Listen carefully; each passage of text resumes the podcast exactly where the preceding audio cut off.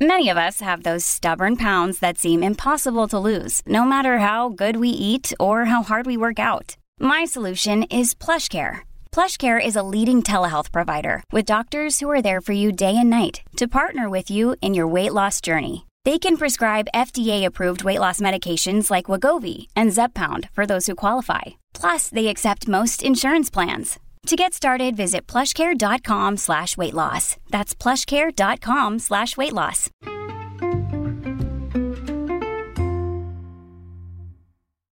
Hi, everybody, and welcome to the Dr. Psych Mom Show. Today I'm going to be talking about why sex is not all about sex and not only about sex and kind of doesn't really have anything to do with sex. And if you are confused, then you need to listen forth. That isn't a phrase. you need to come forth and listen, hark and listen, or whatever. Uh, before we get to that, please do subscribe. Most recent is on why not to marry somebody who idealizes you. The next one will be on whatever the hell I decide at that moment. Um, and let's just dive right in. so, what um, we're talking about here is when women say that like it's all about sex for men. I, re- I had a great podcast in my own estimation about this, about like why it's like insane to say that it's all about sex to your husband who has like children with you and a house with you and vacations with you and deals with your mom and like all this other shit. Um, but we can just kind of, you can go back and listen to that one. And um, but moving forward, I got the most hit, highest uh, views or whatever on a TikTok that I recently did, which said that. And you should be following me on TikTok, by the way. So you should be following me on TikTok because that's where you get a lot of the uh, initial ideas of things that are later going to be coming out on podcasts. So whenever I have an idea, I'll do it on TikTok or something on my social media, which you should be following.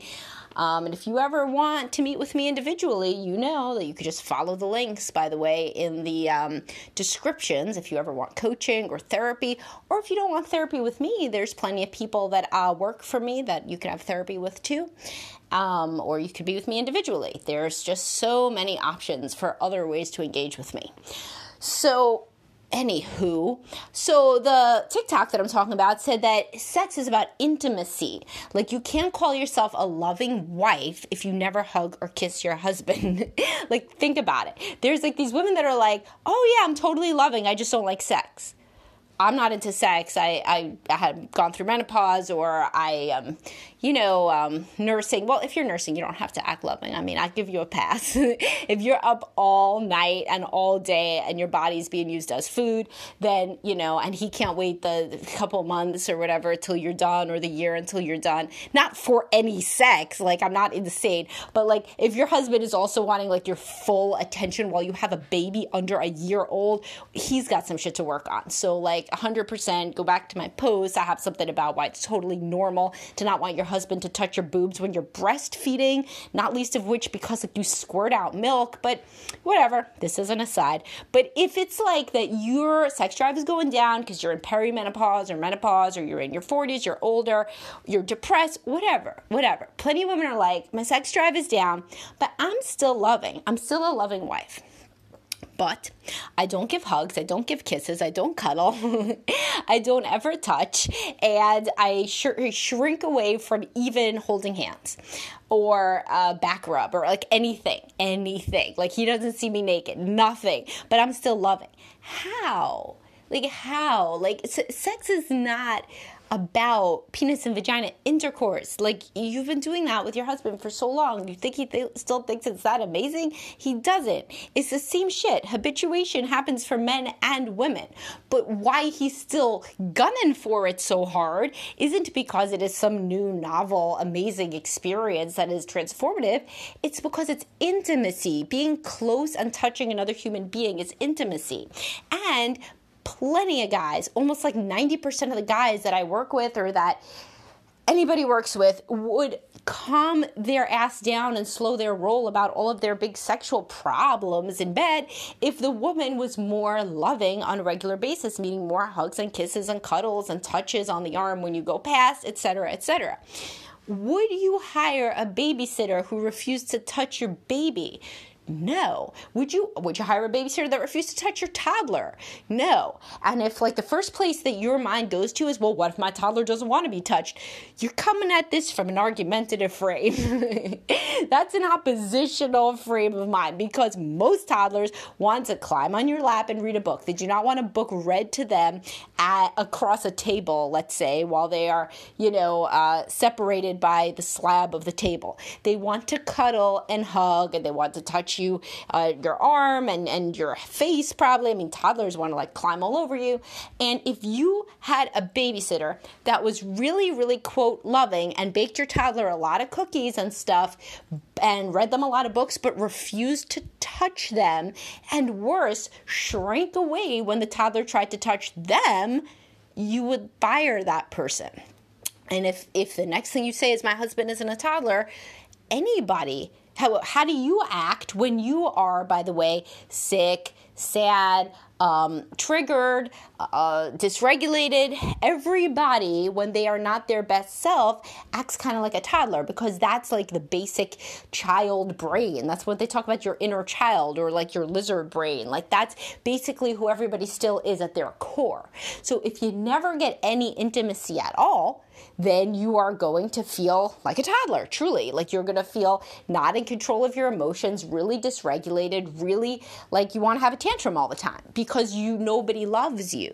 So, you know, you are not getting loved. And I don't kind of I always bring back like there's uh, the Reddit dead bedrooms Reddit that a lot of my clients used to tell me about, and so I look at it. Some I haven't looked at it in a long time. I assume it's still there, but their thing was um, the other four are like languages, meaning that the only one that's a quote love language is physical touch, and uh, it's true. Really, you know, it's it's the only one, as I've said myriad times, that you are not allowed to get from anybody else either, by the way, within monogamy. So while you could get words of affirmation or certainly acts of service, you could pay for all that. You could get it from friends, gifts. You could buy gifts for yourself, you know, or friends can buy you gifts. Your kids get you gifts. What you can't do is have sex with somebody else. You know, you just can't within monogamy. And so it's really not about sex, it's about what sex means. It's about sex being the only sort of physical touch that is only between the two of you as a couple. And it, it, it, it's honestly what's so interesting is that with avoidant women, and you could refer back to my Avoidant Wives podcast, they will have sex sooner than they will do the other kind of intimacy. So I have men that are getting penis and vagina intercourse, but they don't get kissed on the cheek you know, they don't get a hug. They don't get um, any sort of tap on the arm. They don't get cuddling. They don't get holding hands. And they would trade some of the robotic five minute penis and vagina intercourse for uh, any sort of other physical touch that indicates some sort of intimacy or closeness because that's really what sex is the proxy variable for is closeness and intimacy. I don't know any men that are not sociopaths that would leave their wives if their wife had like a vagina disorder where she could not have sex. You know um, as long as there was other intimacy just like if a man's penis doesn't work anymore which happens you know, uh, when men get older, there are not many women who will leave that man. I mean, you love him, you're gonna stay with him, even if he has erectile problems. And a lot of men who have erectile problems, by the way, can't go on Viagra, can't go on Cialis because it, it interacts with their other medications, uh, it hurts their heart, whatever, and you know, they are told not to. So then it's it's just something they can't do but they could do other forms of physical intimacy like cuddling. And of course the man can still give the woman an orgasm if she wants to and uh, in any other way go back to my female uh, oral sex on women podcast, you know, and um, he could do stuff like that.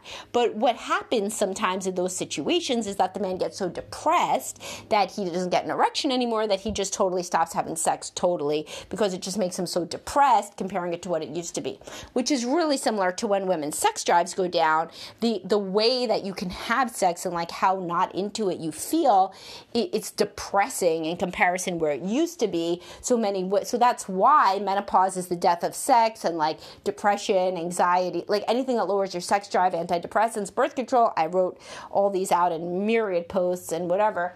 Um, any of these things that decrease female libido, the reason that the it's not like the woman never heard of like giving you a blowjob, but it's like doing anything sexual when you have zero sex drive just like for men if you have zero erection it's like depressing. It like makes you feel like dead you know? Like it makes you feel like ugh like comparing this to what sex used to be is like depressing.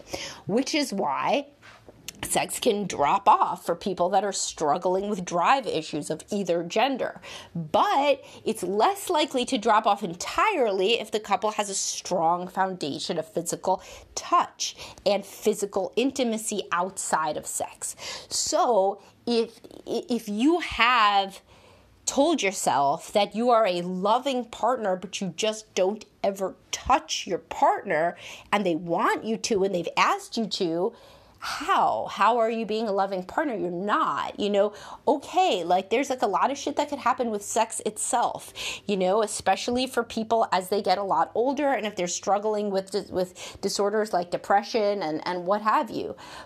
But you know if, if you completely shrink away from any sort of physical intimacy at all and sex then what really does distinguish it from a friendship or not even a friendship because the person that isn't getting touched would have so much bitterness so then you're, you do not feel very friendly he or she doesn't feel very friendly so the, the point is that you can't really think about sex as all about sex because there are a lot of older couples where like they don't have sex because let's say the guy doesn't get an erection anymore. Now this is how it used to go pretty much. I I mean I've been in practice for you know, a kind of a long time since 2009.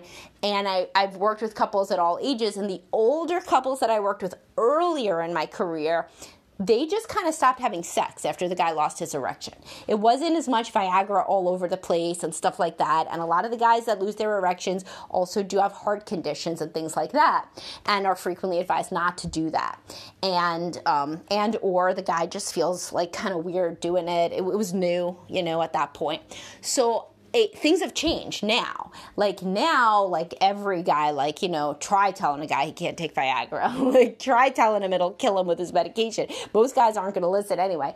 But um, it used to be different. And at that point, there was a lot of women who said that sex was totally, completely off the table because the guy couldn't get an erection. These were postmenopausal women usually, so they they sometimes didn't care that much. But what they did care about was that frequently then the guys would stop hugging and kissing them too.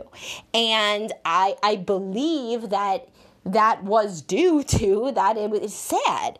You know, it's sad to hug and kiss your wife and realize that then you can't have sex with her, right? Because you don't have an erection anymore, especially if a lot of your sexual identity was predicated on that. Just like being good at having intercourse, you know, which it intercourse was was usually the only thing married couples did in, in many prior generations.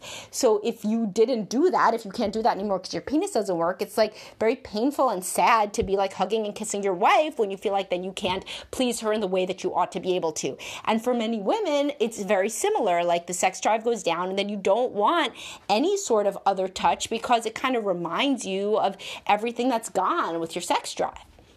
You know, like it, it like there are some women that are relieved to be done with sex. That's like a whole different topic. But there are many women who had a very sexual identity until they got older and then it just went away. And it kind of makes them sad, you know, to try to engage sexually when they don't feel anything even remotely like they used to. Be like watching your favorite movie blindfolded. You know, you might as well not watch it. Like that's how you might think and that isn't good for the relationship or for the partnership, especially if the other person still wants sex. But it's certainly understandable. And if you do have like an inkling from listening to this that this might be how your partner feels, like that they don't want to have sex anymore or touch anymore because they are sad about their diminution in drive, you know, then the, and they kind of can't help but compare it, and it kind of seems stupid and pointless now because it's so different, which it is. I mean, if you're a woman in the prime of life who has a great sex drive and then after menopause you don't have any, it's sad. You know, and I've worked with many women that say that it kind of is just not just kind of depressing, you know, to have sex at that point when you kind of don't feel anything remotely like what you used to. So, so people can get over this again, especially not over it like they're gonna start having like sex all the fucking time or whatever, but they can get over it to the point of continued intimacy if they have a strong foundation of non sexual physical touch which again to bring it back to the whole thing that we're talking about you cannot be really in a loving partnership unless neither of you has a physical touch love language and then i guess it's more like a friendship. But if at least one of you does you know then you can't just never ever even hug or kiss or or cuddle with your partner and say that you're still loving in other ways because they don't care. Just like a toddler wouldn't care about how on top of it his babysitter was with like nap schedule and you know cutting up apples apples the right way, if she refused to hug him or, or hold him on her lap, that would not be thought to be a warm, loving babysitter and instead would be somebody your toddler would find frustrating and upsetting and wouldn't like. All right, so uh, hopefully this was interesting as a different sort of perspective. That's what I try to do in these is uh, open up a different way of looking at things. And I will talk to y'all soon. Bye bye.